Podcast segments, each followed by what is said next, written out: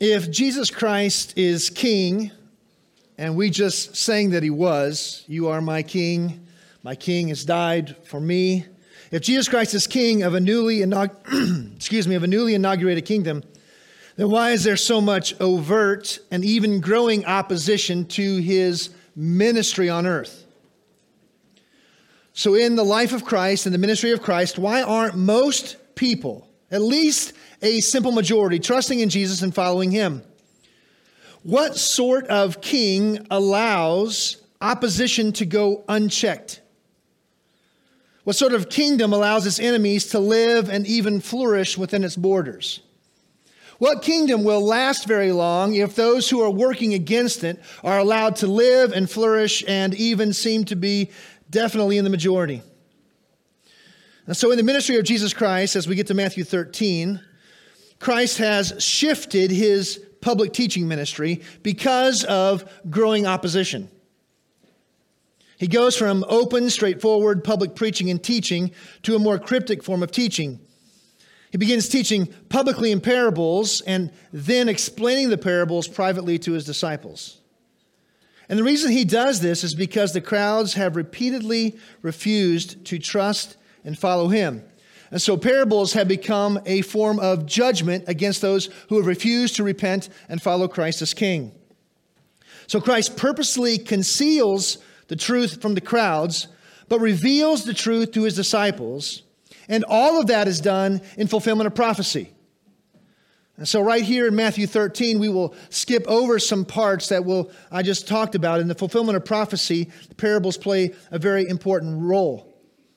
And I did it again this week. I went forward from Matthew 13 to the end of Matthew, and I looked for straightforward teaching from Jesus Christ to the crowds. And I challenge you just to do that kind of search yourself to see if that happens. I couldn't find one place explicitly where Christ openly teaches to the crowds. Many times you'll see him ministering to the crowds, but not teaching. And then when he does teach, he again begins to use parables. But with his disciples and with his followers, he has very explicit open teaching, not only in explaining the parables, but in teaching all things. And so this is what happens based upon the fact that the crowds have refused to follow him. And so this, this judgment he gives is a judgment of parables. And so this section begins at the beginning of chapter 13. And Jesus has already given the famous parable of the sower beginning in the first part of chapter 13. And today we're going to pick up where we left off in August. Can you believe it's been August since we've been in Matthew? But we're picking up where we left off and we're going to start today in Matthew 13 and verse 24 with the parable of the weeds. Before we look to that scripture, let's pray together. Our Father, we understand that only through your Spirit can we understand the Word of God. Your Spirit must reveal your truth to us. If not, for the work of the Holy Spirit, it will be concealed even this morning. The truth will just go right over our heads. We will not understand. We will not perceive. We will not be changed. So, Lord, we once again submit ourselves to the work of your Spirit through your word to open our eyes, open our ears, change our hearts, and soften our hearts to receive from you the truth that is everlasting. We ask you to do this for your glory, for your name, and for our good. In Jesus' name we pray. Amen. We're going to start reading Matthew 13 in verse 24. And uh, then in a minute, we'll, we'll go to verse 36, but follow along in your Bible as I read Matthew 13, 24 and following. He, that is Jesus, put another parable before them, saying, The kingdom of heaven may be compared to a man who sowed good seed in his field. But while his men were sleeping, his enemy came and sowed weeds among the wheat and went away. So when the plants came up and bore grain, then the weeds appeared also. And the servants of the master of the house came and said to him, Master, did you not sow good seed in your field? How then does it have weeds? He said to them, An enemy has done this. So the servants said to him, Then do you want us to go and gather them? But he said, No, lest in gathering the weeds you root up the wheat along with them. Let both grow up together until the harvest. And at harvest time I will tell the reapers, Gather the weeds first and bind them in bundles to be burned, but gather the wheat into my barn. Now skip down to verse 36. Then he left the crowds and went into the house. And his disciples came to him, saying, Explain to us the parable of the weeds of the field. He answered, The one who sows the good seed is the Son of Man. The field is the world, and the good seed is the sons of the kingdom. The weeds are the sons of the evil one, and the enemy who sowed them is the devil. The harvest is the close of the age, and the reapers are angels. Just as the weeds are gathered and burned with fire, so will it be at the close of the age. The Son of Man will send his angels, and they will gather out of his kingdom all causes of sin and all lawbreakers, and throw them into the fiery furnace. In that place there will be weeping and gnashing of teeth. Then the righteous will shine like the sun in the kingdom of their Father. He who has ears, let him hear. This is God's divine revelation to us this morning, his inspired, inerrant word. May we listen to it. The theme of this passage before us this morning is this King Jesus explains to his disciples why there is a delay in the full consummation of the kingdom of heaven. So, the king of the kingdom of heaven, King Jesus, is explaining to his disciples why there is a delay in the full consummation of that kingdom. And he does so in the explanation or the deliberation of explaining the parable of the weeds. Some of you would know that as the parable of the wheat and tares. Uh, not terrors, but tares, which are called weeds. Now, just a, a word of explanation before we dig in. A parable is when a common observable object or practice was used to illustrate a subjective truth or principle. And in Christ's ministry, it would illustrate a spiritual truth. So, parables are illustrations, not stories. So many people want to uh, follow Jesus Christ in his preaching and teaching by always telling stories because they see what Christ did with the parables as storytelling. But they're not stories, they are illustrations. And parables only make sense if they are explained. So the fact that Jesus only explains to him explains them to his disciples is key to understanding Jesus' use of them. So there's a distinct division in this passage between the crowds and the disciples, between them and us. And so you'll see that right in verse 24. He, Jesus, put another parable before them. Who is the them? Go back to chapter 13, verse 1. Actually, verse 2 And great crowds gathered about him and then verse 3, he told them many things in parables. And so he's speaking to the crowds, them. And then in verse 36, you'll see that he left the crowds, them, and went to the house, and his disciples came to him. And then he explained this to the disciples. So we have to see the distinction so that we understand that parables are not a form to, to follow as illustrations for us, or not an example for pastors to follow because parables are a form of judgment on those who refused to follow Christ. So don't follow Christ's example in preaching in parables, or you'll leave the people of God ignorant of the truth. Stories without an explanation just leave us confused. And so he doesn't explain them to the crowds, he only explains them to his disciples. And the point is this why is there a delay in the full consummation of the kingdom of heaven? If the king has come, why are things so bad now? Why is there still in this world so much wickedness? If the king has come, if the kingdom has been inaugurated, if Jesus Christ rules and reigns, why are things so bad? Have you thought about that?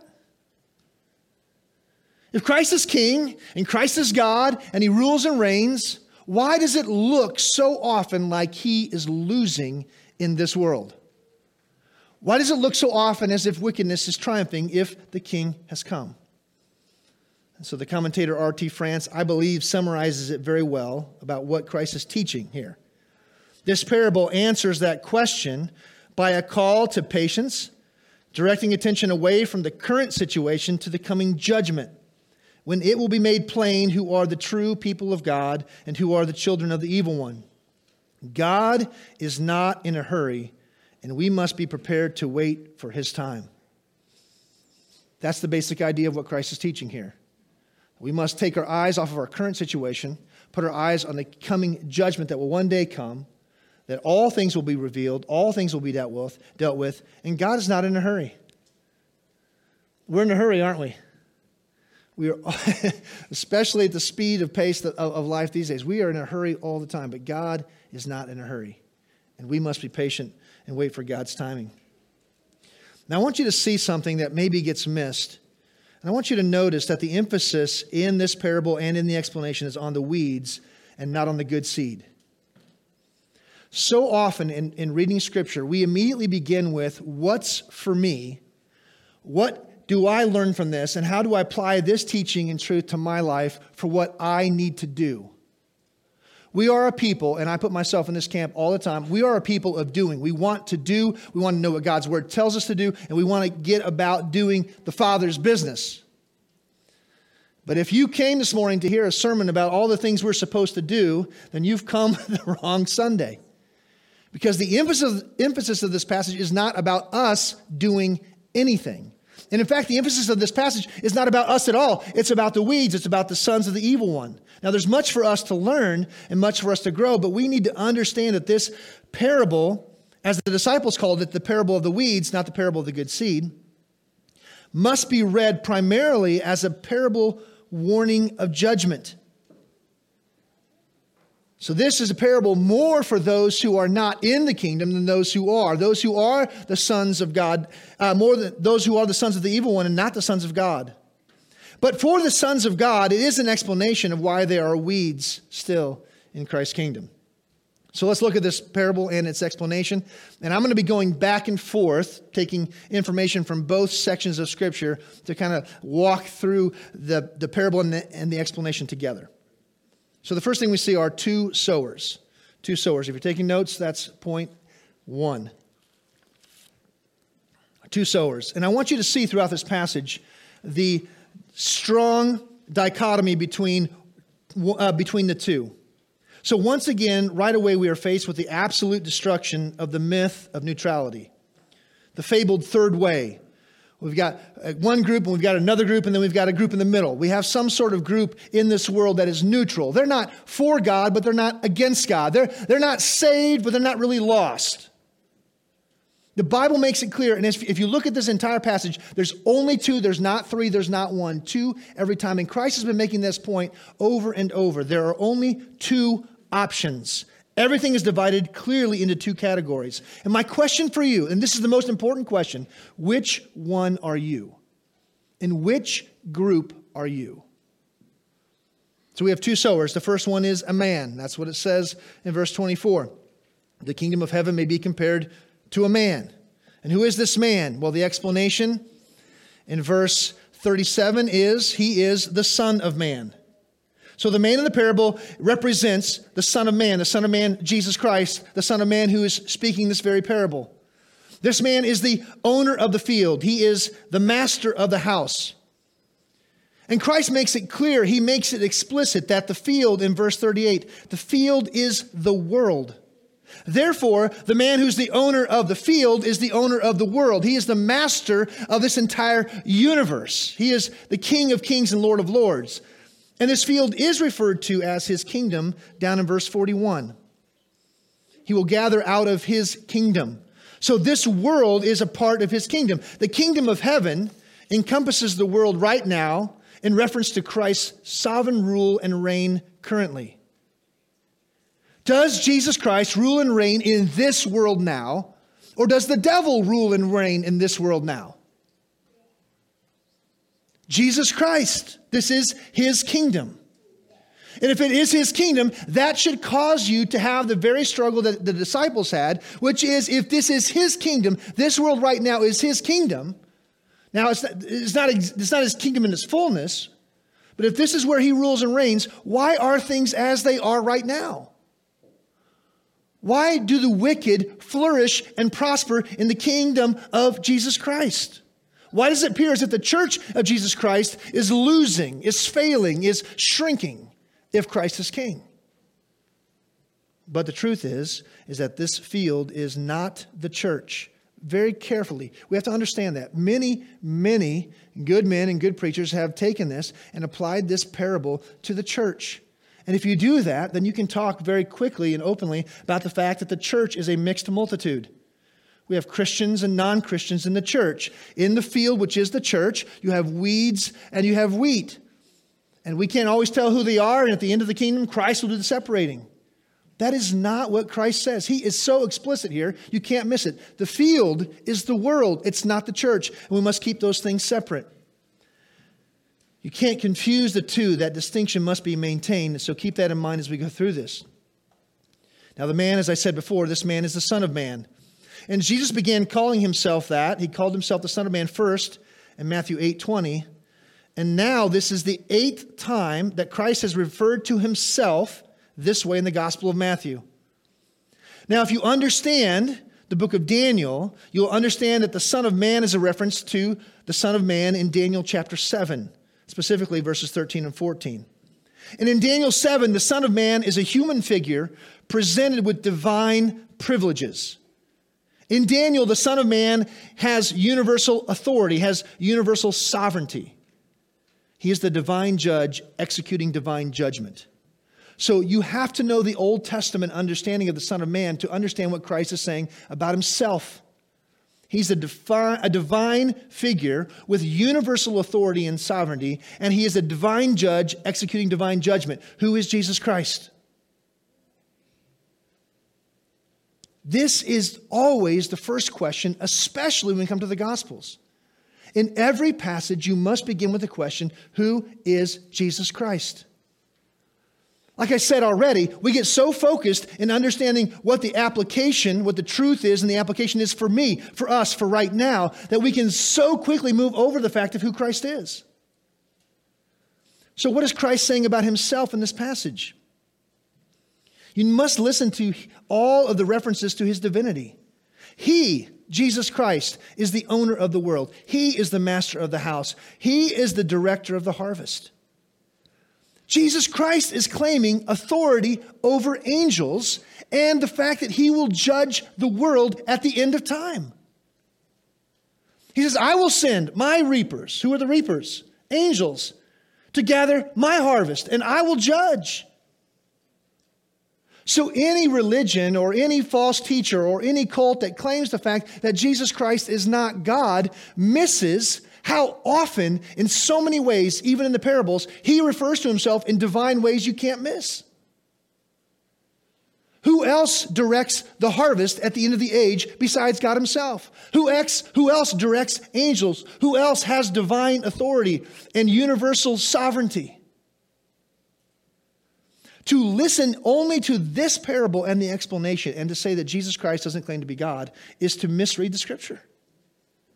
Now, it's, it's, it's, it's implicit in such a way that you can miss it, but once you understand that he's referring to himself, it shines. It's impossible to read the scripture and not see Christ as God and Christ as King. Well, that's the first sower. Who's the second sower? Well, the second sower is the enemy of this man.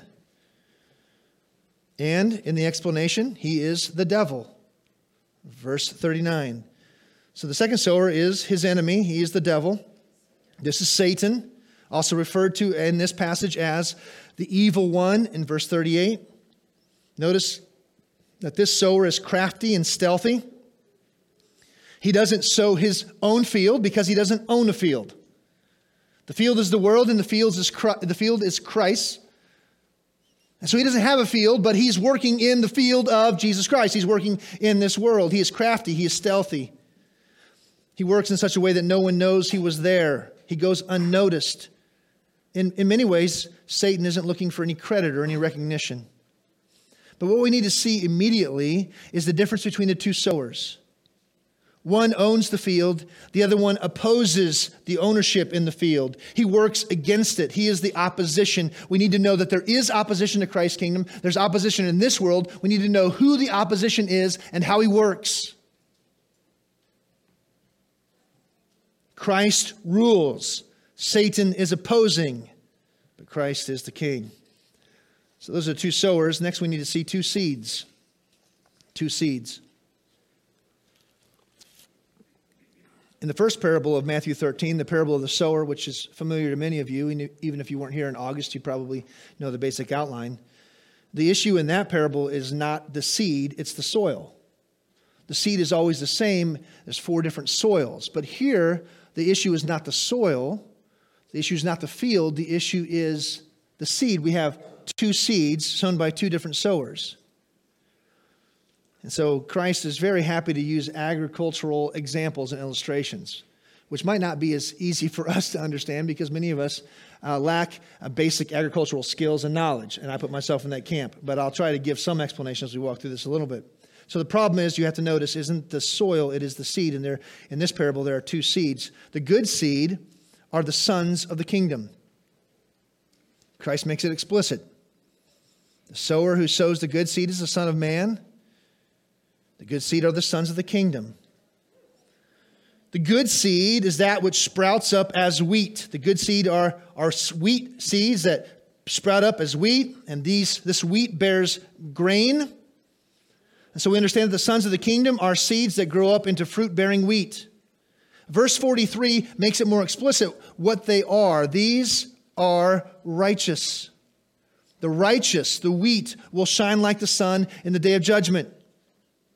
So the wheat, the seeds, the good seed, are the sons of the kingdom. They are the righteous. And this is Christians.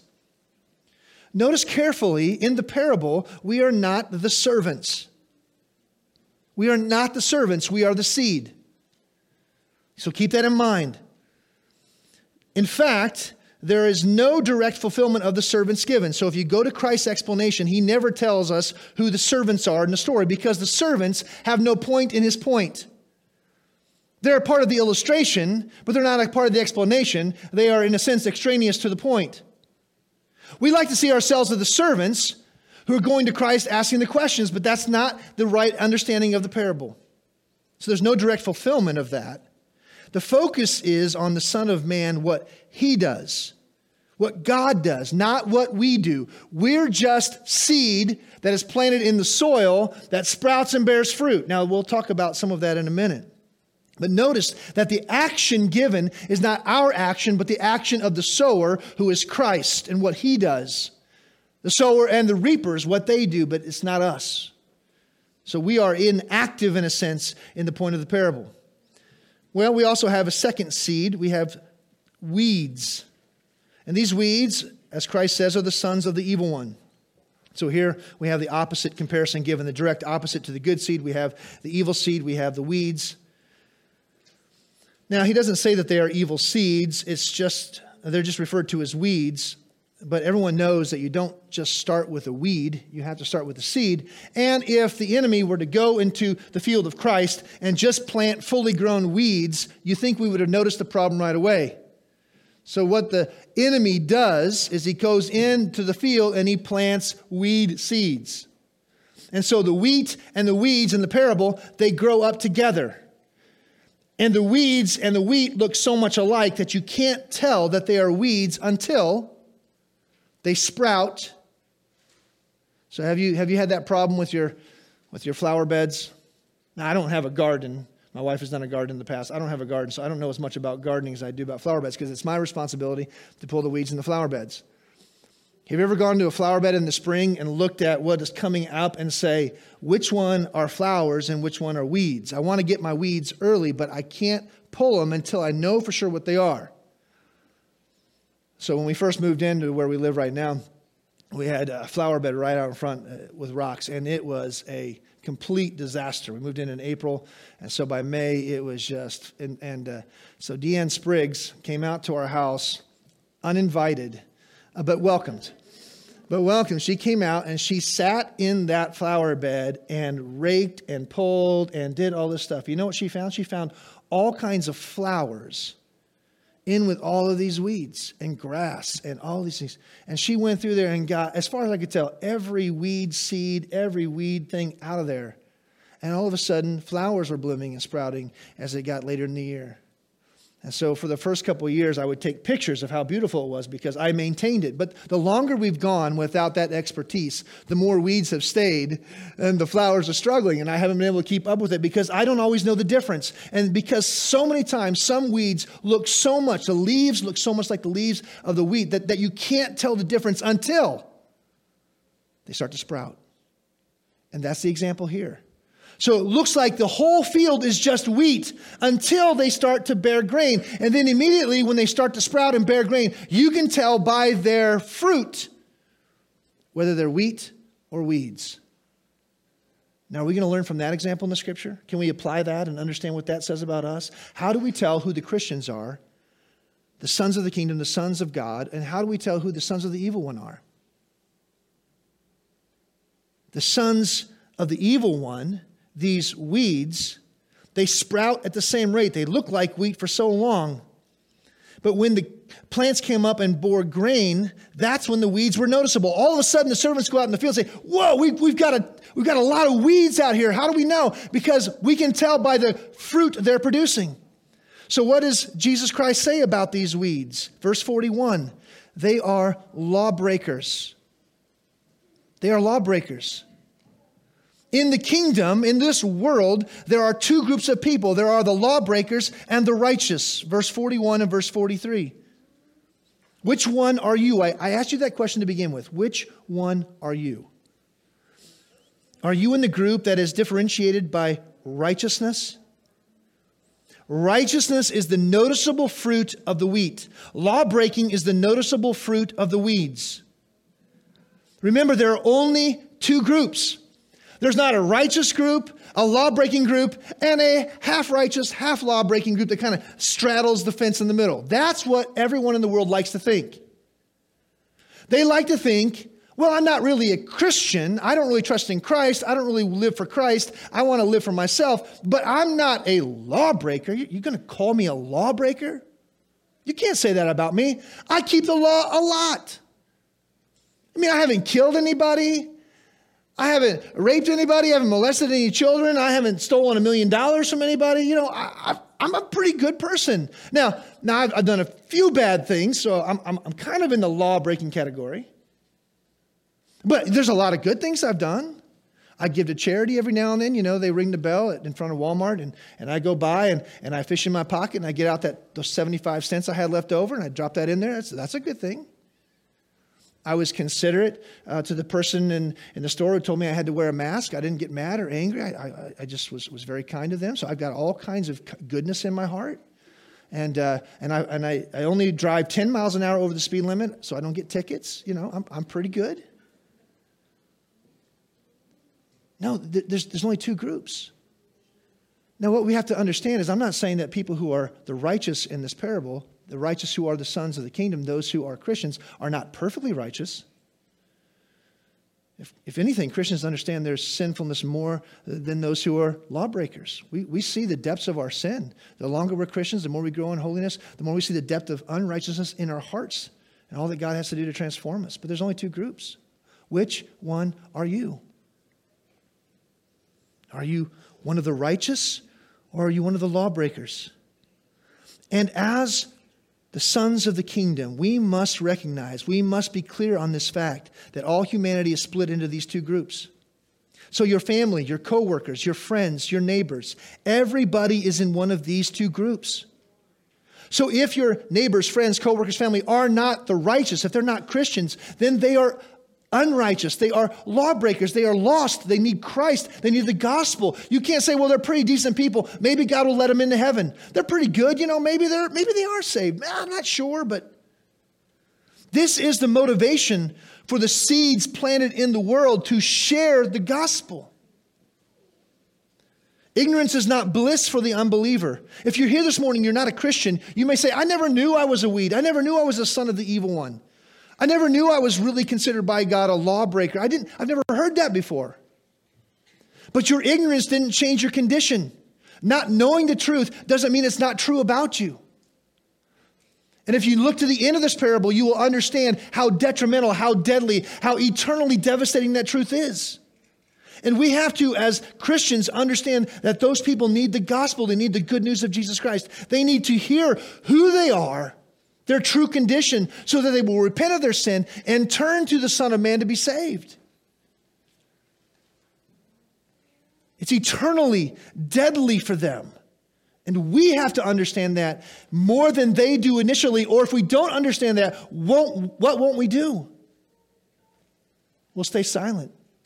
We'll maintain friendships and relationships because we don't want to lose friends or have broken family relationships. We'll just keep the truth to ourselves, hoping that somehow they'll just come to that truth on their own. They don't see it, they don't understand. They're ignorant, they're, they're blissfully ignorant, but it's not a blissful ignorance that will last forever. Point three. It's a summary point. I kind of threw the rest of the twos in here. Two questions, two answers, two destinations. Notice it's twos all the way through. So, two questions. We'll start with those. The first question is How are there weeds in the master's field? How are there weeds in the master's field? The servants recognize that there's a problem. Anyone who has a field expects some weeds to sprout. You can't keep all the weeds out. That's normal. So the amount or the ratio of weeds must have been so unexpected and startling that the servants question why things are as they are. There are so many weeds in this field, and the first question they ask is Is there a problem with the seed? So what do they say? They come to the master and say, Did you not sow good seed in your field? If you sowed good seed, why do we have so many weeds? You must have had mixed seed. You must have had weeds in your seed. Now, is that true or not? Was there a problem with the seed? Well, if there's a problem with the seed, then isn't there a problem with the sower? Because who's the one responsible for choosing the seed? In fact, in this parable, who's the one responsible for sowing the seed? Now, we can understand that the, the master of the house probably didn't sow all the seed by himself, he used his servants. But he's the one responsible. He's the one who, if there is bad seed, he's the one responsible for it. So if we look into the world, the world we live in, the devil's successful opposition calls into question the ability, power, wisdom, and plan of Christ. The servants question the master, the owner, the sower. And this is what we do so often when our expectations are not met when things don't happen as we thought they should, when they don't happen in the timing that we thought they should happen in.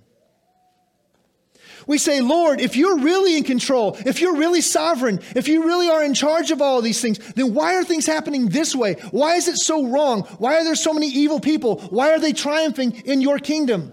Lord, we don't understand. There must be a problem with you, your, your plans, your ways. Is that true? Is there a problem with the seed? Is there a problem with the sower? Well, if it isn't a problem with the seed or the sower, then how did this happen? Where do the weeds come from? What's the answer? An enemy has done it. That's what the master says. An enemy has done it. Notice carefully here the master isn't perplexed, stumped, or mystified. The master knows what happened and can explain what happened. So it is not a problem with the sower, Jesus Christ, the Son of Man. It's not a problem with the seed the sons of men that he has planted, the sons of the kingdom that he has planted. It's not a problem with the field, the world. It's not even a problem with the servants. And this is a problem with trying to read too much into parables. You see the servants are sleeping and you say, ah, look at, that's why the devil could come in and sow seeds because the servants were sleeping. We can't sleep on the job. It's so easy to take things that aren't meant to come out of the parables and do that with them. Don't, don't do that. Typically, a parable is almost always about one point. There might be multiple applications, but it's about one point. And the one point here is the judgment that comes at the end of time and what is going to happen to the weeds. Now, this is the way that things are. The master has an enemy. This enemy is at work. He's trying to destroy the master's harvest, he's trying to ruin the master's plan. And if you think that this is crazy, you say, this illustration is kind of nutty. When did you ever know of someone and intentionally going into the field of someone else and sowing weeds in their field. Nobody does anything like that. Really? Actually, they did it so often in the time of Christ, and it still happens today, I bet, in some places. It happens so often in the day of Christ that the Romans had a law against doing it. If you got caught doing this, there were severe penalties for messing with someone's harvest. It's a serious issue. It's a real illustration. And we must not forget that that real illustration has a real outworking in this world. The devil is at work, he works in this world.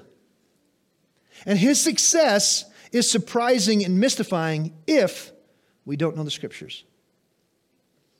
If we don't understand the scriptures from beginning to end, then we look at life as we see it in front of us. We look at the world as we see it in front of us. We see it and we don't make sense of why evil triumphs so often, why so few people are Christians, why the church is so small. We'll talk about that next week into another parable. But if we know the scriptures and we know the enemy and we know the king and we know the sower and we know these things, then we can make sense of why the world appears as it is. And we can know that this is not the end. The end has not yet come. We know there's something still to come. So important for us to realize. So that was the first question. The second question should we pull up the weeds now? Should we pull up the weeds now? That's what the servants asked. Should we do this now? And the answer is this no, this isn't the time, and this isn't your job. This isn't the time, and this isn't your job. So, what Christ is saying is that this time period isn't harvest time, and the servants aren't the reapers. Whoever these servants are, we don't even know who they are specifically, they're not the reapers. He says specifically in verse 39 the harvest is the end of the age, and the reapers are the angels of the Son of Man. The harvest is the close of this age, and the reapers are angels. So if this isn't the time, and this isn't anybody's job now, what is the time now, and what is our role now? Well, this is the age of the church. This is the age of evangelism. God has planted his sons in the world. He has planted churches in the world to preach the gospel and make disciples of all the nations. That's what we are to be about. We are the sons of the kingdom planted in this world to do the role and the thing that God has called us to do. The time of judgment is at the end of this age. And even then, we won't be the reapers. We're not going to be the one making the judgment, making the decision. That is in God's hands and his angels' hands alone.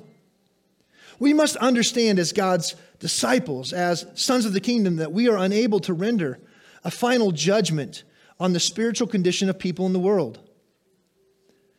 Christians lack the analytical skill to fully and finally judge anyone's spiritual condition. This is not our job, and we're not equipped for it. So don't do what you're not equipped to do. Don't do what you're not called to do. Now, if we were to wrongly apply this to the church, as the church is the field, and the church is a mixed multitude, and we're to not bring any judgment to those in the church and let all that judgment come at the end, if that were to be our wrong understanding of this passage, then we, will go, we would have a tremendous struggle with Matthew 18 in just a few chapters. Church discipline, in light of this parable, if it's applied to the church, makes no sense if we're supposed to just let weeds and wheat grow up in the church together. We have no authority to make those kind of judgments in the field that is the world. But we do have authority and we do have responsibility and we do have commands to make that judgment where? Here in the church. In fact, we're called to discipline those who are unrepentant, those who are practicing lawlessness and unrighteousness, those who will not turn from their sin. We're commanded to remove the evil one, the leaven, the unrepentant sinner from the congregation, to purge them from the church, 1 Corinthians 5. So, the very analytical judgment that Christians are not to make in the world, we are commanded to make in the church. So, we must keep the distinctions clear. We are not to go out and judge every person in the world and make the final judgment now to pull up the weeds and figure out who the weed is. In the church, though, we are too. Make sure that all those who profess faith, who are a part of our congregation, are living as they should to the best of our ability. And we've been given that authority and that judgment here. So, two questions and two answers. Now, two destinations. Two destinations, one point. Will it be the fiery furnace or the kingdom of the Father? That's the question. Will you personally, I'm talking to you, I'm talking about everyone else, I'm talking about you, will you end up in the fiery furnace or will you end up in the kingdom of the Father? There's only two destinations, they're clear. And this is the focus of the entire parable. The end of the age is the time of judgment, and this judgment comes at the second coming of Christ. And Christ will have his angels divide all of mankind into weeds and wheat. Everything will be divided, and God's judgment will be perfect. There'll be no confusion. The angels will come and separate the weeds and the wheat perfectly. And the weeds are the lawbreakers who will be gathered and cast, as it says, into the fiery furnace, verse 42. The lawbreakers that are the weeds are thrown into the fiery furnace. In that place is a place of weeping and gnashing of teeth. And this is a reference to the place of eternal sorrow, weeping, eternal misery, gnashing of teeth. And it's equated, it's, it's illustrated with the miserable, horrible misery of a burning in a fiery furnace. Now, the wheat, they are the righteous who will be gathered into the kingdom of their Father. And that's represented by the barn in the parable. But I want you to notice clearly that these two destinations are polar opposites. The burning of the lawbreakers will parallel the shining of the righteous. If the burning is not an endless torment, but only a temporary punishment that ends in annihilation, then how is the shining of the righteous any different? Some Christians want to understand that the burning fiery furnace of judgment, the weeping and the gnashing of teeth, is only temporary. That God's judgment on sinners, on the wicked, on lawbreakers will only last for a time and then they will be annihilated. Yet at the same time, they want to believe that Christians will be in the presence of God, enjoying the presence of the Father and shining as righteous for eternity, forever. So hell is temporary, heaven is eternal. But can you understand any of that from this parable? Are not the two polar opposites where we have eternal punishment, where the weeping and gnashing of teeth is not said to end, but to go on forever, or implied to go on forever, and the righteous will shine like the sun in the kingdom of their Father? Is there an end to that? No, there's not. So if hell is temporary and there's an ending, why not for heaven? These are polar opposites. Every place in Scripture, they're set apart each other eternal life and eternal death, eternal judgment and eternal glory and blessing. We would like, we, we think it's. We think it's generous or, or merciful to think that hell would only be a place of temporary punishment because we don't understand the horrible, infinite price of sin and the horrible price that had to be paid by Christ on the cross. Rebellion against an infinite God deserves and earns an infinite punishment. And when we minimize sin so that we only need a little bit of punishment to pay for that, we don't understand who God is. We don't understand what sin is. We don't understand rebellion. We don't understand these things. Don't minimize the wickedness of sin to appear merciful because you would only punish for a little while and it appears that God would punish forever. No, eternal punishment is deserved, it is earned, it is righteous, it is good. And so, what's the warning? He who has ears, let him hear. So, do you have ears this morning? Have you checked? Do you have ears as big as mine? Hopefully not. Have you checked to see if you have, are you hearing? Do you hear God's truth? Do you hear the warning? Do you hear the judgment? Do you, do you hear what's going to happen to those who are not sons of the kingdom, sons of righteousness, righteousness, sons of God? So as we look around the world, we have to have ears to hear what Christ is saying. We must not misunderstand God's patience with the unrepentant. We must not misunderstand God's patience with lawbreakers. Whether we are the righteous or the lawbreakers, we must not misunderstand God's patience. So, one of my favorite passages, I, I, I share this a lot recently, especially from Romans chapter 2. You can write it down, look it up later. Romans 2, 3 through 5. Do you suppose, sinner, that you will escape the judgment of God?